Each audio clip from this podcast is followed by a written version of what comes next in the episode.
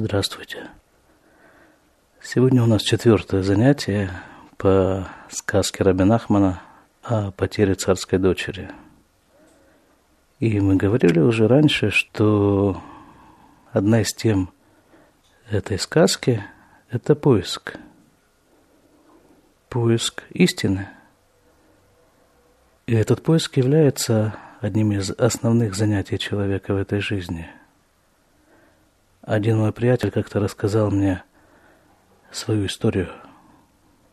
Ему было тогда лет 17, и он в какой-то момент, причем он отчетливо помнит этот момент, где это было, когда это было, как это было. Так вот, в этот момент он понял, что есть некая истина в этом мире, и что он будет эту истину искать, и что этот поиск – потребует от него, скорее всего, существенного изменения его обычной жизни. И он согласен на это пойти. И все. И он говорит, что вот это была какая-то такая точка отсчета. Потому что где-то меньше, чем через год после этого, насколько я помню, он уже был в Израиле.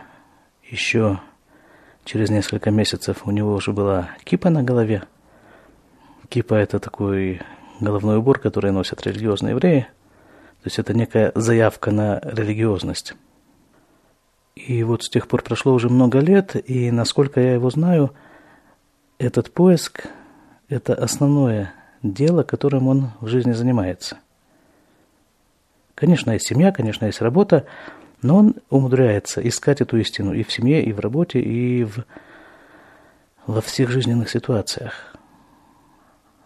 И плюс к этому мы еще говорили, что на пути этого поиска человека совершенно неизбежно ожидают некоторые барьеры. И одним из э, таких барьеров, как мы говорили в прошлый раз, и в позапрошлый раз, и в этот раз немножко поговорим, одним из таких барьеров является страх – даже не то, что вызывает этот страх, потому что, как правило, причины страха достаточно иллюзорны, а сам страх как таковой. А теперь я расскажу историю, которая случилась со мной года 4-5, может быть, назад, как иллюстрацию на эту тему «Страх и его причины». Мы как-то договорились встретиться с одним человеком у него в дома – это было в центре Иерусалима. Он мне рассказал, как туда добраться, как найти. Я добрался, нашел. Дело было зимой, вечером. Причем было уже так довольно темно.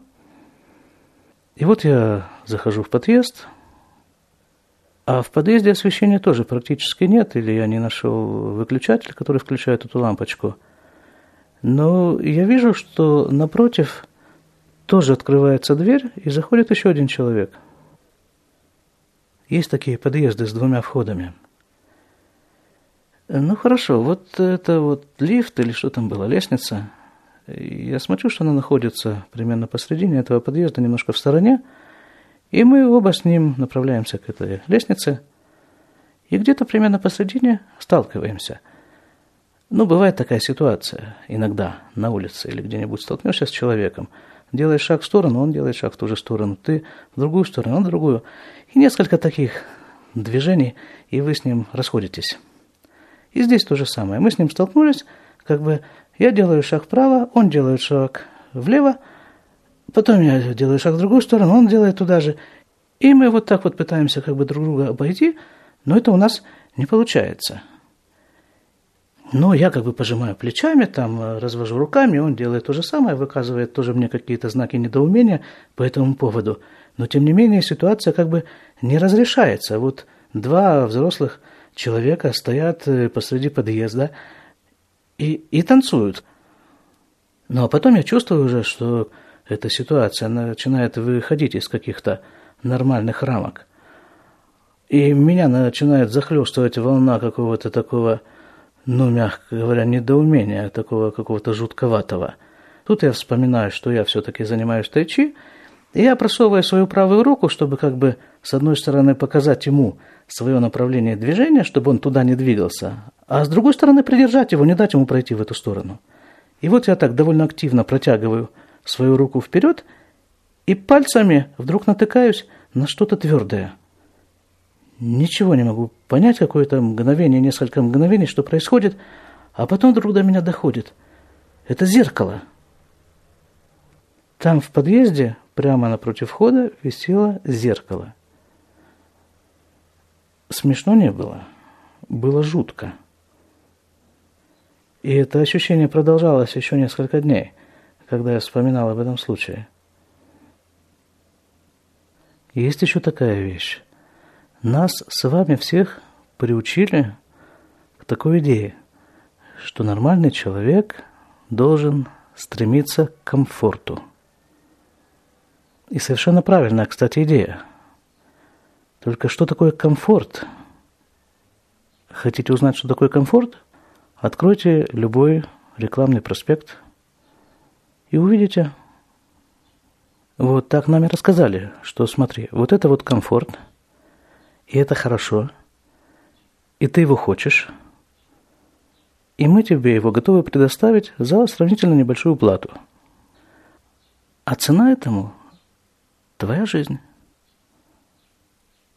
То есть куда ты ее потратишь, на что ты ее направишь?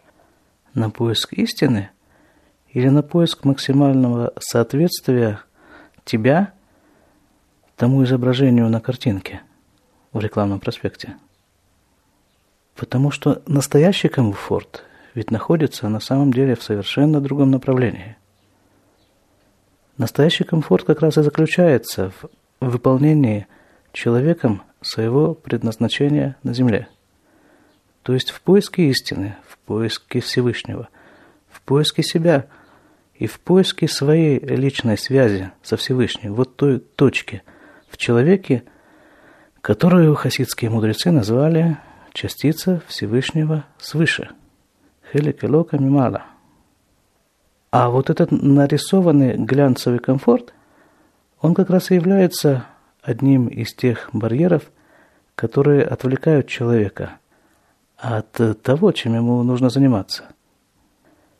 И вот об этом и рассказывает наша сказка. Итак, мы остановились в сказке на том, что герой этой сказки, которого Рабин Ахман называет Ашинили Мальхут, то есть второй на царство, в своих поисках заходит в некий прекрасный дворец – и там все было прекрасно и сказочно, и сидел царь с короной на голове, а перед царем были поэты, музыканты, музыкальные инструменты, певцы. Давайте продолжим. Выраша Маданим Вымахалим Тувим. И видел он там деликатесы и всякие очень хорошие кушания. Вамад Вахаль Валах Вешахав Безавит Лирот Манасышам.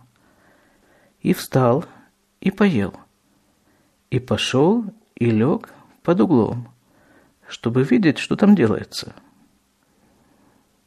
есть о чем здесь идет речь? Смотрите, вот до этого говорилось, что он ходил много-много-много лет по разным местам, пустыням, лесам, полям, искал царскую дочь, набрел на этот дворец – Нигде не написано, что он остановился, а тем более лег. И вот здесь первый раз у нас появляется слово «остановился», «поел», а потом лег. То есть движение прекратилось. Почему прекратилось движение? Да потому что поел. Как мы увидим дальше из текста, вот это вот прекрасное заведение, это было резиденция сатаны. И он, наш герой, он поел от тех блюд, которые были там разложены. Хотя выглядели они, конечно, превосходно и очень привлекательно. И вот это вот как раз и есть вот тот очередной барьер, который возникает перед ним. Так это работает, говорит Рабин Нахман. Если человека не удалось взять на испуг и тем самым его остановить – в его поисках, он не поддается страху, идет дальше, то тогда на его пути неизбежно возникает следующий барьер. Если не удалось напугать, тогда попробуем тебя привлечь, как бы соблазнить. Помните ту самую красивую картинку из рекламного проспекта?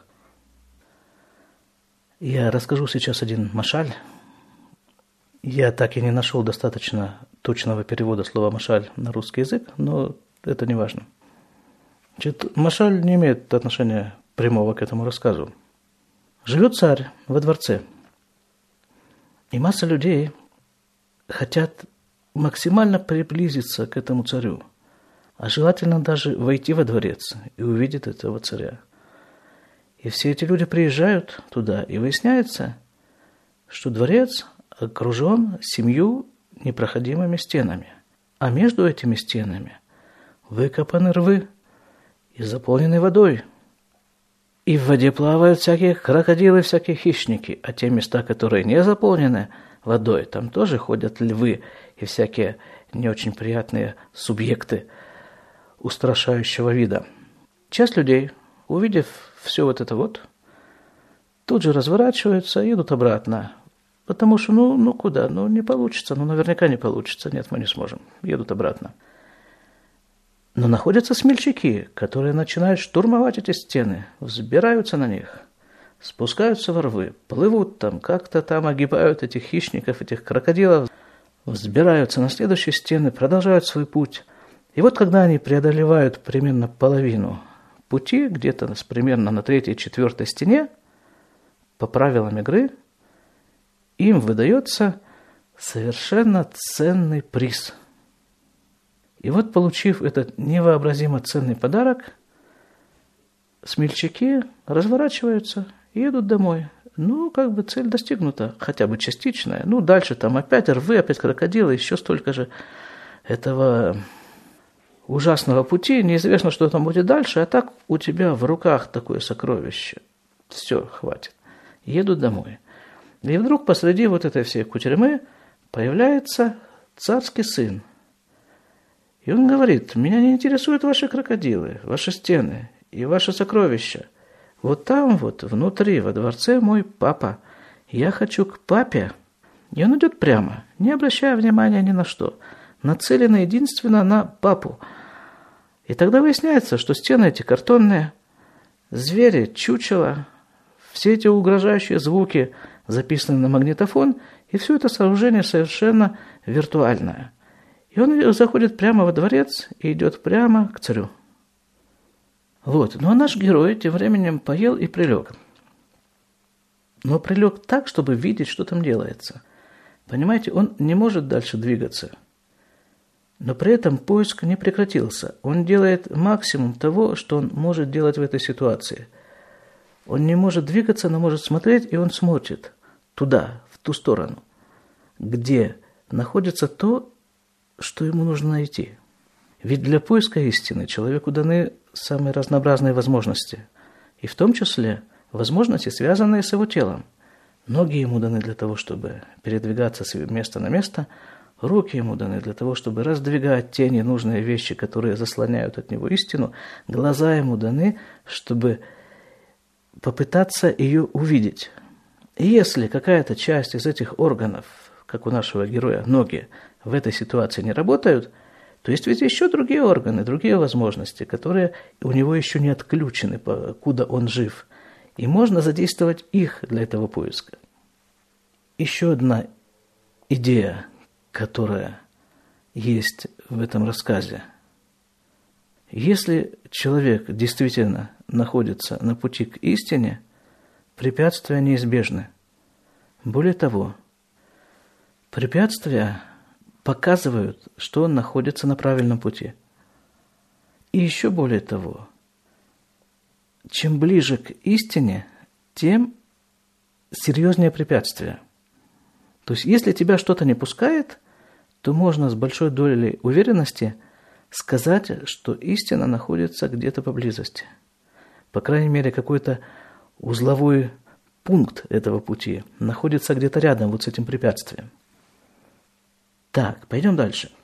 Вараша Амелех цива Леави Амалька и увидел, что царь приказал привести царицу.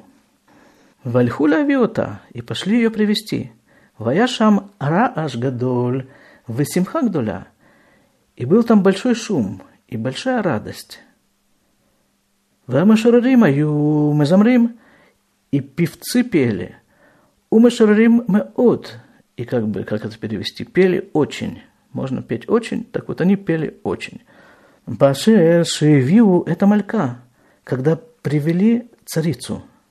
В Мидуля Кисе, в Шивуа Эцло, и поставили ей трон, и усадили ее на трон. Веи Айта Абат Мелех и вот эта царица и была та самая царская дочь.